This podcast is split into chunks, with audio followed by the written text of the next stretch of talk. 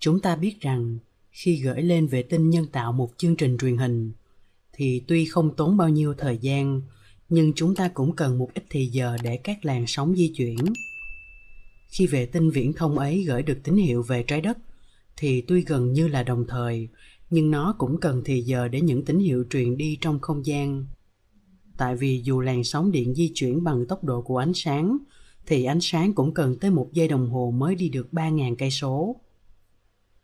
Vậy thì chúng ta đừng vội vàng khi trông đợi kết quả của cầu nguyện.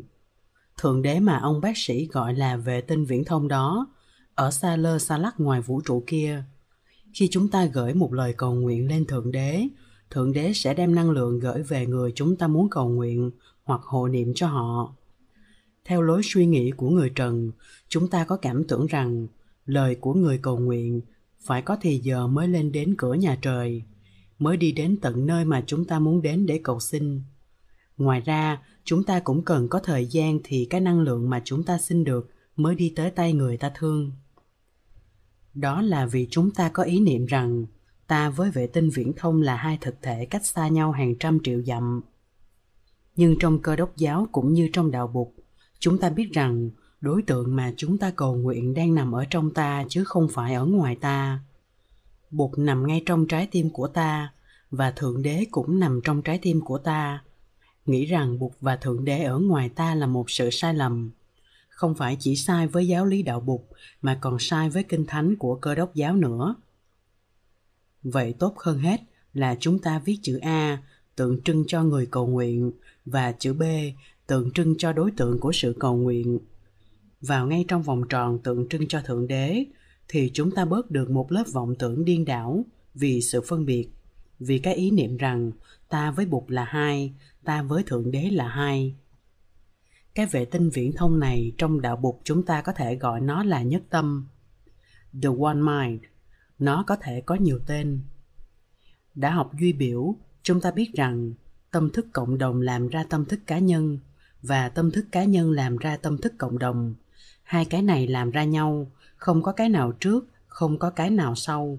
Cũng như cái trên và cái dưới, hai cái có đồng thời một lúc. Cái trong và cái ngoài cũng vậy.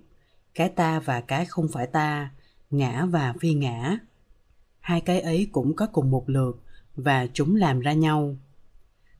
This is because that is. That is because this is. Đó là lời của bụt. Cái này có thì cái kia có, cái kia có đó là vì cái này có như vậy thì chúng ta có thể nói nhất tâm là tâm thức cộng đồng mà chúng ta cũng có thể nói là tâm thức cá nhân. Tại vì tâm thức cá nhân được làm bằng tâm thức cộng đồng. Cái này ở trong cái kia cả hai đều có tính cách tương tức và tương nhập. Trong đạo Kitô, chúng ta có thể gọi vệ tinh viễn thông đó là thượng đế. Chúng ta đừng bị những danh từ đánh lừa. Điều quan trọng là chúng ta tiếp xúc được với cái thực tại gọi nó là trái chuối cũng được, mà gọi nó là banana cũng được. Tại vì chữ chuối và chữ banana tuy rất khác nhau, nhưng chúng cũng cùng chỉ một thực thể. Làm sao ta chạm tới được cái nhất tâm? Làm sao tới được thượng đế?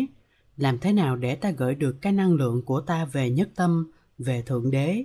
Để xúc tác được với năng lượng của thượng đế, và để cho cái năng lượng vô cùng vô biên đó chuyển đổi cái tình trạng của ta người thương của chúng ta đang bị xấu hổ, đang bị nguy hiểm chúng ta cần bao bọc người thương của chúng ta bằng những năng lượng lành để người đó được che chở và có sức vượt qua những cơn hiểm nguy chúng ta cần có những giúp đỡ đó, cho nên chúng ta mới cầu nguyện khi cầu nguyện, muốn chạm tới được thượng đế, chúng ta có thể dùng một trong ba cái chìa khóa của đạo bục, kết lại thành một chùm gọi là tam pháp ấn.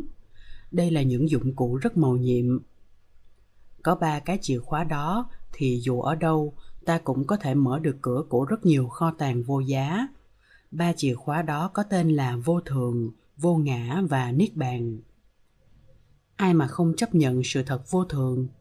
Người đạo bục chấp nhận vô thường, mà người đạo chúa cũng chấp nhận vô thường, tại vì có cái gì thường đâu vô ngã chẳng qua chỉ là một mặt khác của vô thường sự thật là vô thường biến chuyển và không có một thực thể riêng biệt một cái ta độc lập chúng ta đã đọc rằng người cầu nguyện và người được cầu nguyện tức là mình và Bụt đều trống rỗng, nghĩa là đều không có một cái ta riêng biệt. Giữa tâm thức cộng đồng và tâm thức cá nhân cũng vậy. Tâm thức cộng đồng không có cái ngã riêng biệt, tâm thức cá nhân cũng không có cái ngã riêng biệt. Vì vậy cho nên trong tâm thức cá nhân có tâm thức cộng đồng và trong tâm thức cộng đồng có tâm thức cá nhân. Cũng nhờ cái tuệ giác về vô ngã mà chúng ta đã dời chữ A và chữ B vào trong vòng tròn tượng trưng cho nhất tâm. Tại chúng ta biết rằng A, B và nhất tâm hay thượng đế không phải là những thực thể biệt lập. Thượng đế có đó vì ta có đây. Nếu không có ta ở đây thì làm sao ta biết rằng thượng đế có đó? Cho nên, cái nguyên tắc vô ngã này là một chìa khóa rất mầu nhiệm, nó mở ra cho chúng ta những cánh cửa rất lớn sở dĩ tôi đã khám phá ra được những điều mà các người Kitô hữu rất thích là tại vì tôi đã đi vào truyền thống cơ đốc giáo bằng ba cái chìa khóa này. Với chùm chìa khóa tam pháp ấn, tôi đã mở ra không biết bao nhiêu cánh cửa và tìm ra không biết bao nhiêu châu báu trong kho tàng giáo lý của cơ đốc giáo mà có thể nhiều bạn cơ đốc chưa thấy. Nếu các bạn cơ đốc biết sử dụng ba chìa khóa này, thì quý vị sẽ khám phá rất nhiều điều vô cùng quý giá, ẩn tàng trong kinh thánh, mà có thể lâu nay quý vị đã không sử dụng được. Chìa khóa thứ ba là Niết Bàn. Niết Bàn là gì? Niết Bàn có phải là một thực thể tách biệt ra khỏi thế giới sanh tử mà chúng ta đang sống đây hay không? Niết Bàn và sanh tử có phải là hai cái biệt lập hay không? Theo cái chìa khóa thứ hai thì Niết Bàn và sanh tử tuy gọi là hai nhưng kỳ thực là một. Cũng như sống và nước. Sống khác với nước nhưng ngoài sống không có nước, ngoài nước không có sóng. Nước và sóng tương tức, nước và sóng vô ngã. Vì vậy cho nên, đứng về phương diện hiện tượng thì chúng ta gọi đó là thế giới sinh tử. Nhưng đứng về phương diện bản chất thì chúng ta gọi đó là niết bàn. Cũng vậy, với cái chìa khóa này, ta có thể mở ra rất nhiều kho châu báu trong cơ đốc giáo. Chúng ta hãy nhìn sâu hơn để biết làm thế nào mà tiếp xúc được với Thượng Đế. Nhiều nhà thần học Kitô giáo nói rằng Thượng Đế là nền tảng của hiện hữu. God is the crown of beings. Một trong những người đó là Paul Tillich, thần học gia người Đức, vừa từ trần cách đây không lâu. Theo định nghĩa đó, nếu Thượng Đế là bản chất của hiện hữu, là nền tảng của hiện hữu, thì hiện hữu là gì? hiện hữu là những sáng tạo phẩm của thượng đế. Như vậy thì làm thế nào để tiếp xúc được với thượng đế nếu ta không tiếp xúc được với tạo vật? Chúng ta có hai chữ tạo hóa và tạo vật. Chúng ta chỉ có thể tiếp xúc được với thượng đế qua tạo vật mà thôi. Cũng như chúng ta chỉ tiếp xúc được với nước qua sóng mà thôi vì vậy cho nên trong khi cầu nguyện chúng ta có thể tiếp xúc với thế giới hiện tượng hiện tượng nào cũng mang theo bản chất ở trong nó Hiện tượng tiếng Pháp là phenomen và bản chất là nomen. Phenomen nào cũng mang trong nó bản chất của nomen. Bản chất đó là cái thực thể. Ví dụ khi chúng ta nói đến Bụt Thích Ca thì Bụt là một hiện tượng có tên, có ngày sinh, tháng đẻ, có cha, có mẹ, có những vùng địa dư trong đó Ngài được sinh ra, đã sống, đã thực tập, đã dạy dỗ, Ngài có học trò giỏi cũng như học trò dở và Bụt đã thương hết. Ngày xưa Bụt có một người học trò xuất gia, học rất chậm. Vị ấy học đến mấy tháng mà vẫn không thuộc được một bài kệ bốn câu. Nhờ Bụt rất kiên nhẫn cho nên cuối cùng vị đó cũng chứng được quả A-la-hán, vượt lên trên nhiều người trí thức. Đó là nhờ Bụt đã thấy trong người đệ tử chậm này cũng có Phật tánh, cũng có khả năng thành đạo Bụt còn thấy người phái nữ cũng có khả năng thành đạo, cho nên Bụt đã chấp nhận phụ nữ vào trong giáo đoàn của Ngài. Đó là vì Bụt đã thấy được cái bản chất Bụt ở trong mọi hiện tượng. Bụt là hiện tượng, nhưng bản chất của Bụt là Phật tính, Buddhata. Tất cả chúng ta đều có tính Bụt hay là Phật tâm. Như vậy, nếu muốn tiếp xúc với Phật tính, thì chúng ta tiếp xúc với Bụt. Tức là nếu muốn tiếp xúc với bản thể, chúng ta phải tiếp xúc với hiện tượng. Chúng ta cũng có phật tính. Đó là một tin rất mừng do bụt khai mở trong kinh pháp hoa. Tất cả chúng sinh đều có khả năng thành phật và bản chất của chúng sinh là phật tính. Vì vậy, cho nên khi ta cầu bụt, ta động được tới cái phật tính. Và khi ta cầu ta ta cũng động được tới cái phật tính. Đây là điều mà tôi đã quán chiếu và thấy được. Ở việt nam, chúng ta thường có tục lệ cầu nguyện quỷ thần, tức là những người đã chết và đã hóa hiện linh thiêng. Chúng ta cũng cầu nguyện tổ tiên, cầu nguyện cha mẹ đã qua đời, và chúng ta tin chắc rằng khi chúng ta tiếp xúc được với các vị đó, thì họ sẽ gửi năng lượng tới để giúp chúng ta. Điều này là điều đã có hàng ngàn năm ở việt nam hễ con cháu có vấn đề là họ đốt nhang cầu nguyện, ông bà. Cầu nguyện thành công đến mức nào thì ta chưa biết, nhưng như trên đã nói, có một phương thức cầu nguyện có thể tạo ra năng lượng nhiều hơn là những phương thức cầu nguyện khác. Đó là trong khi cầu nguyện, chúng ta phải thân tâm nhất như, phải có chánh niệm, phải có định, phải có tuệ, thì năng lượng của sự cầu nguyện mới lớn trong chúng ta, có những người cầu nguyện không được thành công lắm là tại phẩm chất của sự cầu nguyện của họ còn yếu kém. Mình không nói phẩm chất của lời cầu nguyện, mà mình nói phẩm chất của sự cầu nguyện. Tại vì cầu nguyện theo đúng phương pháp là phải thân, khẩu, ý, hợp nhất. Cho nên đây không phải chỉ là lời cầu nguyện, mà là tâm cầu nguyện và thân cầu nguyện bên phía cơ đốc giáo, các bạn hay nói tâm cầu nguyện, nhưng chưa nói nhiều đến sự cầu nguyện của cơ thể. Tuy vậy, các bạn bên đó cũng đã biết rằng cái thân rất quan trọng. Cho nên mỗi khi cầu nguyện, họ đều quỳ xuống, chắp tay cúi đầu. Họ cũng biết rằng ba nghiệp thanh tịnh, hợp nhất và mình có mặt thật sự, cả thân lẫn tâm là một điều rất thiết yếu cho sự cầu nguyện. Nếu cầu nguyện bằng lời không thì chưa đủ thiếu niệm, thiếu định và thiếu tuệ thì cầu nguyện sẽ không thành. Trong quá trình thực tập, tôi có khám phá ra một điều, đó là không những chúng ta có thể cầu nguyện được với quỷ thần, với ông bà, cha mẹ, với những người đã khuất, mà đồng thời chúng ta cũng có thể cầu nguyện với những người đang sống. Tại vì những người đang sống cũng có năng lượng, họ cũng có vững chãi, có thảnh thơi, có hạnh phúc. Khi đưa tâm ta hướng về họ thì những người đó cũng có thể hiến tặng cho ta thêm năng lượng. Nhiều hay ít là tùy thuộc vào mức vững chãi của người đó. Điều này không phải là chuyện hoang đường. Quý vị thấy trong tăng thân có những người tươi mát, vững chãi, thảnh thơi. Mỗi khi mình phóng tâm tới người đó, nghĩ tới người đó, thì mình thấy trong người mình có nhiều năng lượng hơn lên. Thỉnh thoảng, tôi có một người học trò hơi buồn, hơi thiếu vững chãi. Tôi đề nghị con có thể vào phòng thầy ngồi một mình được. Tại vì trong phòng của tôi có năng lượng của một người thầy.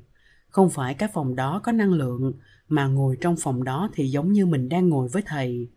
Mà ngồi với thầy thì thế nào cũng có được một ít năng lượng của thầy truyền qua.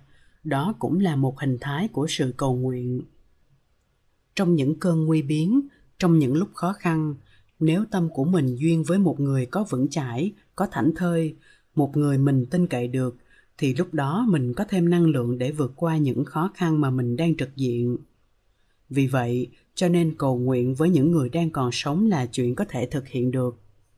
Ví dụ mình có một tăng thân có hạnh phúc, hàng ngày không làm phép lạ gì nhiều, chỉ đi thiền hành, ăn cơm im lặng và sống với nhau hòa hợp thôi. Trong những lúc đi xa, khi mình thấm mệt, khi mình buồn hay gặp khó khăn mà mình nghĩ tới tăng thân thì tự nhiên mình thấy hăng hái lên có năng lượng thêm lên. Vậy thì tại sao mình chỉ cầu nguyện với những người đã khuất? Những người đã khuất, mình biết họ còn đó, thì những người đang sống cũng đang còn đó mà. Khi một người mà mình gọi là chết rồi, mất rồi, thì có người nghĩ rằng người đó không còn nữa. Nhưng theo giáo lý đạo bục người đó luôn luôn còn đó.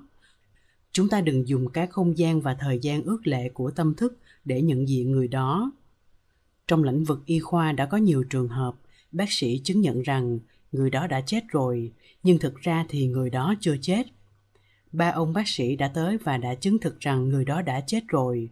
Vậy mà ba bốn ngày sau người đó sống dậy. Như vậy là trong ba bốn ngày đó, người đó có hay không có với ta? Học đạo bục, chúng ta biết rằng khi thiếu một điều kiện thì sự vật không biểu hiện được. Người kia không tỉnh dậy để nói cười với mình là tại vì thiếu một điều kiện mà thôi, chứ không phải là người đó không có mặt. Năm 1964, tại một nhà xác ở New York, một vị bác sĩ được lệnh đến làm autopsy, một xác chết để xem người này chết vì lý do nào. Xác chết đó đã để tại nhà xác 3-4 ngày. Ông bác sĩ cởi áo xác chết, lấy dao bắt đầu mổ bụng người này. Khi nhát dao vừa đâm vào bụng thì người này tỉnh lại, ngồi bật dậy và nắm cổ ông bác sĩ lắc lia lắc lịa. Ông bác sĩ sợ quá nên ngã lăn ra chết. Đây là chuyện có thật. Ông chết vì ông nghĩ đây là một hồn ma báo oán. Sợ quá nên ông bị đứng tim. Vậy thì trong 3-4 ngày qua, người đó có mặt hay không có mặt? Ta phải nói rằng người đó đang có mặt, nhưng vì thiếu một điều kiện nào đó nên không sinh hoạt như người mà chúng ta gọi là đang sống. Cái điều kiện đó có thể là một nhát dao cắt vào bụng để làm cho cơ thể hoạt động lại. Vào thế kỷ thứ 9, ở thành phố La Mã, Đức Giáo hoàng Pierre thứ 9 có một người hầu cận tên là Luigi Vittori. Điểm đặc biệt về anh chàng này là anh thường mang súng để bảo vệ Đức Giáo hoàng lúc theo hầu cận ngài. Một hôm, anh lên cơn suyễn nặng và lăn ra chết. Người ta để anh nằm 3-4 ngày trước khi chôn Vị bác sĩ đến khám nghiệm tử thi lúc đó đã cẩn thận hơn ông bác sĩ New York trên đây rất nhiều. Trước khi ký giấy chứng thực anh ta đã chết, ông đốt lên một ngọn đèn cầy, đưa vào tận mặt của anh, dí ngọn lửa đèn cầy vào lỗ mũi của anh. Tự nhiên anh chàng rùng mình một cái và sống lại. Đó hóa ra anh chàng chưa chết. Sau đó, anh chàng còn tiếp tục sống cuộc đời hầu cận Đức Giáo Hoàng được thêm mười mấy năm nữa. Năm 1964, một cô người Mỹ tên là Elsie Waring, 35 tuổi, cô bị bất tỉnh nên được đưa vào nhà thương Williston General Hospital và cô không tỉnh lại. Tim cô cũng đã ngừng đập từ lâu. Sau khi ba ông bác sĩ đến khám nghiệm, quan sát rất kỹ và đồng ý với nhau rằng cô này đã chết, họ ký một tờ giấy khai tử rồi ra về. Mười tiếng đồng hồ sau, khi người ta bỏ cô vào quan tài thì cô nấc cục một cái rồi ngồi dậy.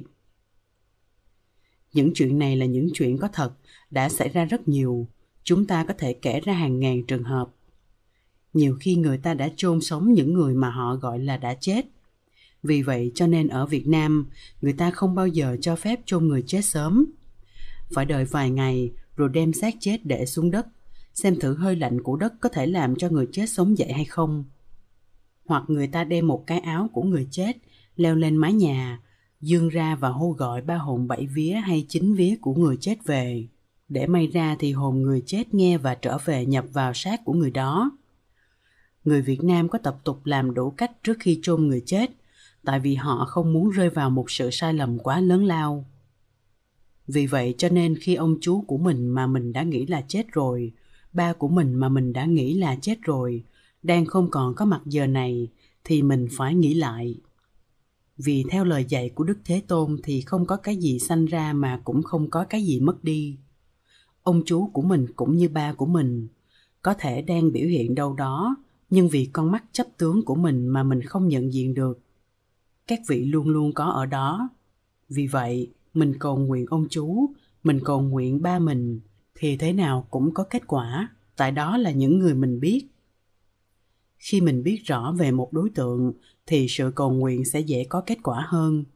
Thay vì cầu nguyện một người mà chúng ta chưa được biết, cầu nguyện những người mà chúng ta đã có cơ hội tiếp xúc và biết đến rất rõ khi người đó còn sanh tiền, thì năng lượng có thể phát sinh ra một cách dễ dàng hơn và mạnh mẽ hơn.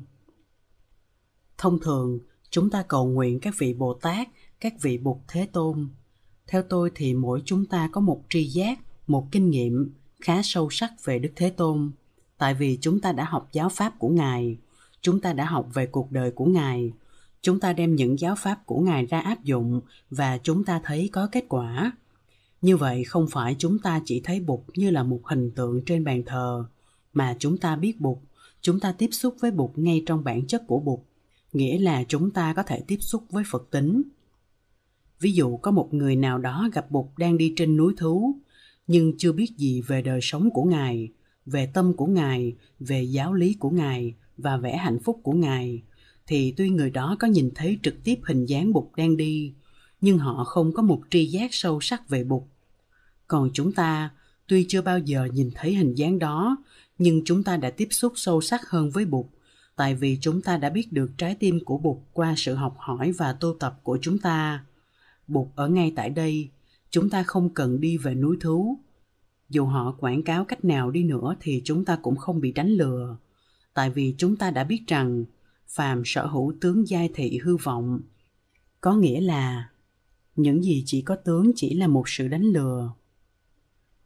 Đối với tôi thì bụt không còn là một cái tướng nữa một cái tên nữa mà là một thực tại. Vì tôi sống với bụt hàng ngày ăn cơm tôi cũng ăn cơm với ngài đi bộ tôi cũng đi bộ với ngài. Và ngay trong giờ phút nói pháp thoại này tôi cũng đang sống với ngài. Nếu đem đổi bục bản chất này với một hình dáng bục, thì tôi sẽ không đổi.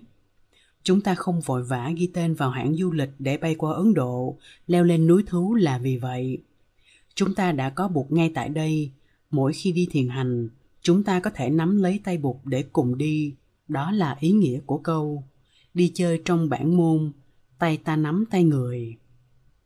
Với đức bồ tát quan thế âm, với đức bồ tát địa tạng, với đức bồ tát phổ hiền cũng vậy. Người ta có thể nói các vị bồ tát đó không có một lịch sử thật sự.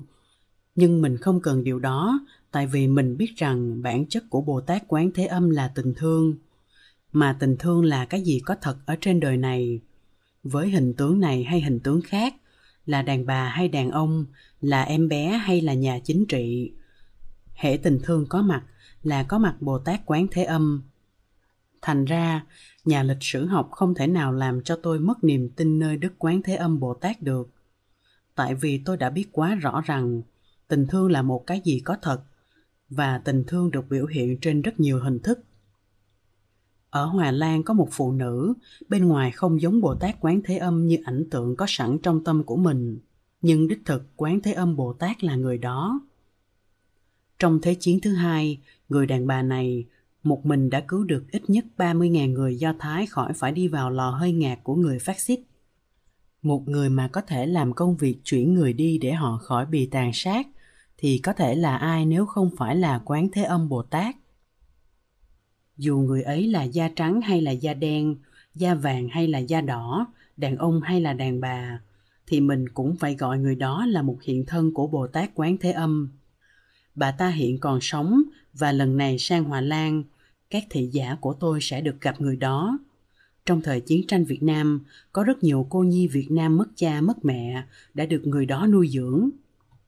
Tôi đã cầu nguyện bụt, tôi đã cầu nguyện đức bồ tát, tôi đã cầu nguyện tổ tiên, tôi đã cầu nguyện cha, tôi đã cầu nguyện mẹ. Mỗi khi cầu nguyện, tôi biết rằng tôi tiếp xúc được với cái năng lượng của nhất tâm qua các vị đó qua bụt cũng có, qua bồ tát cũng có, qua tổ tiên cũng có, qua cha cũng có, qua mẹ cũng có. Vì vậy cho nên quý vị có thể cầu nguyện cha và mẹ của quý vị. Dù cha mẹ còn sống, cha mẹ vẫn có thể tiếp trợ năng lượng cho quý vị. Nếu cha mẹ đã qua đời, mình cũng có thể cầu nguyện. Mẹ ơi, mẹ giúp con. Mẹ ơi, mẹ giúp em con. Ba ơi, ba giúp con với thì mình vẫn tiếp nhận được thêm năng lượng. Đã có khi tôi cầu nguyện với cả học trò của tôi. Tại vì học trò của tôi, một người có rất nhiều năng lượng của sự vững chãi, của sự thảnh thơi, của sự hạnh phúc. Và tôi cần tới họ như những đối tượng cầu nguyện. Tôi cũng đã cầu nguyện tăng thân mọi nơi của tôi, tại vì tăng thân của tôi cũng có những chất liệu đó. Vậy thì cái chìa khóa thứ ba trong chùm tam pháp ấn chìa khóa niết bàn có thể mở ra thêm cho ta một cánh cửa. Chúng ta có thể tiếp xúc được với thế giới hiện tượng. Nếu chúng ta tiếp xúc sâu sắc và nhận diện tính cách vững chãi, thảnh thơi và tươi mát của những hiện tượng đó, thì qua thế giới hiện tượng, chúng ta có thể tiếp xúc được với thế giới của bản thể, thế giới của niết bàn. Vì vậy cho nên chúng ta cũng có thể cầu nguyện được với cây tùng, với mặt trăng, với các vì sao cây tùng khá vững chãi, mặt trăng rất đúng hẹn, và những vì sao kia luôn luôn có mặt cho mình, thảnh thơi, trong sáng. Cho nên không những ta cầu nguyện được với bụt, với bồ tát, với thánh tăng, với tổ tiên cha mẹ và với tăng thân, mà chúng ta còn có thể cầu nguyện với cây tùng, với tảng đá.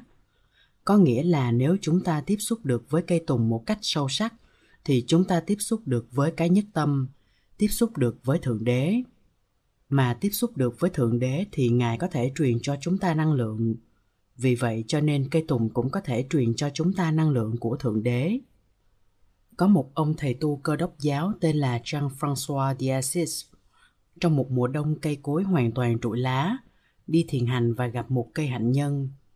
Ông dừng lại trước cây hạnh nhân để thở và cầu nguyện. Cây hạnh nhân ơi, cây hãy nói cho tôi nghe về Thượng Đế đi. Thì tự nhiên cây hạnh nhân nở hoa đầy cả cành, ngay trong mùa đông giá buốt. Trong thế giới tích môn thì cây hạnh nhân chưa có hoa, nhưng trong thế giới bản môn thì cây hạnh nhân đã có hoa từ muôn thuở. Đứng về phương diện tích môn thì chúng ta chưa thành bục, nhưng đứng về phương diện bản môn, chúng ta đã là bục. Vì vậy cho nên tiếp xúc được với cây hạnh nhân thì chúng ta có thể tiếp xúc được với Thượng Đế. Cho nên đừng đi tìm một Thượng Đế trừu tượng, đừng cầu nguyện Thượng Đế như một ý niệm trừu tượng. Đó là một điều rất quan trọng. Phải đến với Thượng Đế qua những gì rất cụ thể, đó là những biểu tượng của Thượng Đế trong tích môn. Giáo lý của giáo hội chính thống có nói rất rõ ràng, con người cũng có chất thánh của Thượng Đế và cũng cùng chia sẻ cái bản chất thánh thiện đó của Thượng Đế. Lúc đầu, tuy cầu nguyện chưa giỏi, nhưng chúng ta đã bắt đầu có năng lượng.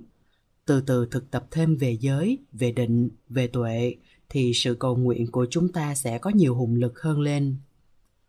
Chúng ta còn biết rằng trong truyền thống đạo Bụt, cầu nguyện với tính cách tăng thân mạnh hơn cầu nguyện với tính cách cá nhân rất nhiều. Sau khi thầy một kiện liên khám phá ra mẹ mình đang đau khổ, thầy rất buồn. Bụt đã dạy cho thầy cách nương tựa vào sức chú nguyện của tăng đoàn. Mình có sức chú nguyện, mình cũng có thể gửi tinh lực của mình về Phật tâm.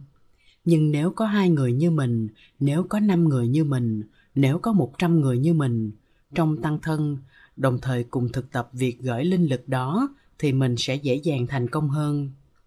Cho nên những lúc đại chúng cầu nguyện cho mẹ mình cầu nguyện cho cha mình là những lúc rất quan trọng cho đời mình.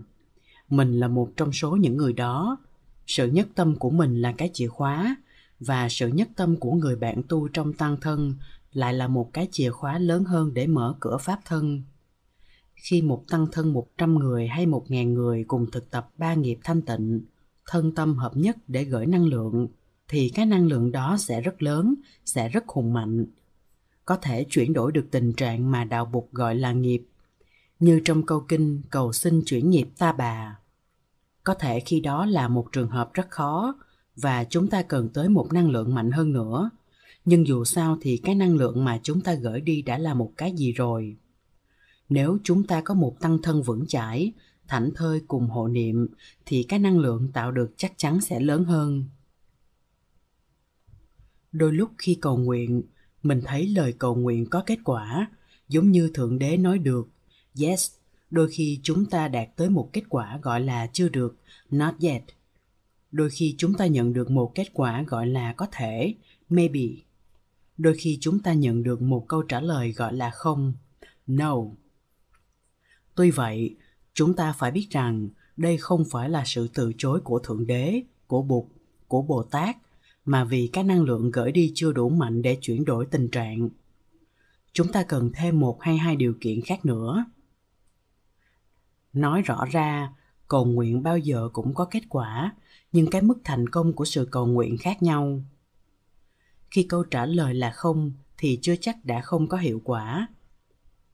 Đã có hiệu quả rồi, nhưng mình không thấy được, cho nên mình cho là không tại vì mình đâu biết được cái nhu yếu đích thực của mình trong khi đó thì cái tâm thức cộng đồng, cái nhất tâm hay là thượng đế biết rõ hơn mình, biết cái gì tốt cho mình hơn, cho nên mình đã được cái đó và đã không được cái mà mình cầu xin.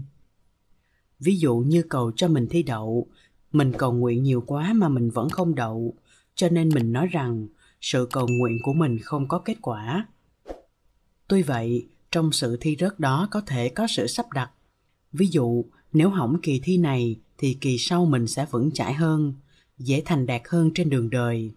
Chuyện này xảy ra nhiều lần, nhất là trong lịch sử thi cử ở việt nam hồi đó có một chàng trai rất thông minh chàng đi thi và làm bài đáng được chấm đậu thủ khoa nhưng các quan trường đã bàn với nhau rằng thí sinh này giỏi thật, nhưng chàng ta còn trẻ quá. Nếu có đậu cao khóa này thì sợ lòng hiếu thắng của chàng chưa được mài dũa. Vì vậy, kỳ này nên đánh hỏng chàng đi, và kỳ sau sẽ cho chàng đậu đầu. Vì vậy, các quan trường cho chàng hỏng thi rất là oan ức cho chàng. Nhìn bề ngoài thì giống như là một sự oan ức, nhưng quốc gia đào tạo người là để có người giỏi về mọi mặt, không phải chỉ giỏi về phương diện tri thức mà còn giỏi về phương diện đức hạnh nữa. Các quan trường đã hành động theo nguyên tắc đó, đã giúp mài dũa cái hiếu thắng của người sĩ tử kia. Nếu chàng trai có chí lớn thì chờ thêm 3 năm nữa để dự khóa thi kế cũng không đến nỗi gì. Đối với tuổi còn trẻ của chàng thì đâu có vấn đề. Người ta phải có chí rất lớn, người ta phải có hoài bão cao thì người ta mới trở thành một vị Bồ Tát để hóa độ quần sanh hoặc mới trở thành một người tài đức để giúp dân giúp nước được. Kỳ thi ba năm sau đó, chàng sĩ tử kia đậu thủ khoa và khi vào kinh dự đình thí đã đậu thám hoa và đã trở nên một người rất hữu dụng cho đất nước. Khi thi rớt, anh chàng có thể đã đau khổ, nhưng chàng đã không biết rằng tất cả những cái đó là để cho mình lớn hơn lên, giỏi hơn lên mà thôi. Khi cầu nguyện cũng vậy, chúng ta tưởng là mình không nhận được điều mình cầu nguyện nhưng chúng ta không biết rằng mình có thể sẽ nhận được một điều khác lớn hay nhỏ còn tùy. Tại vì cái nhất tâm cái phật tánh biết rõ chúng ta hơn chính chúng ta biết rõ điều nào tốt cho chúng ta hơn. Cái tuệ giác của chúng ta đang còn nhỏ chúng ta chưa biết đủ.